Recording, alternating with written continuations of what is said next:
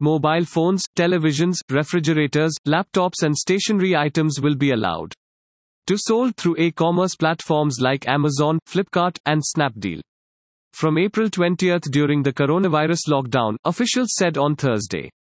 The clarification from a senior Home Ministry official came a day after Union Home Secretary Ajay Bhalla issued revised guidelines for the extended coronavirus lockdown period till May 3.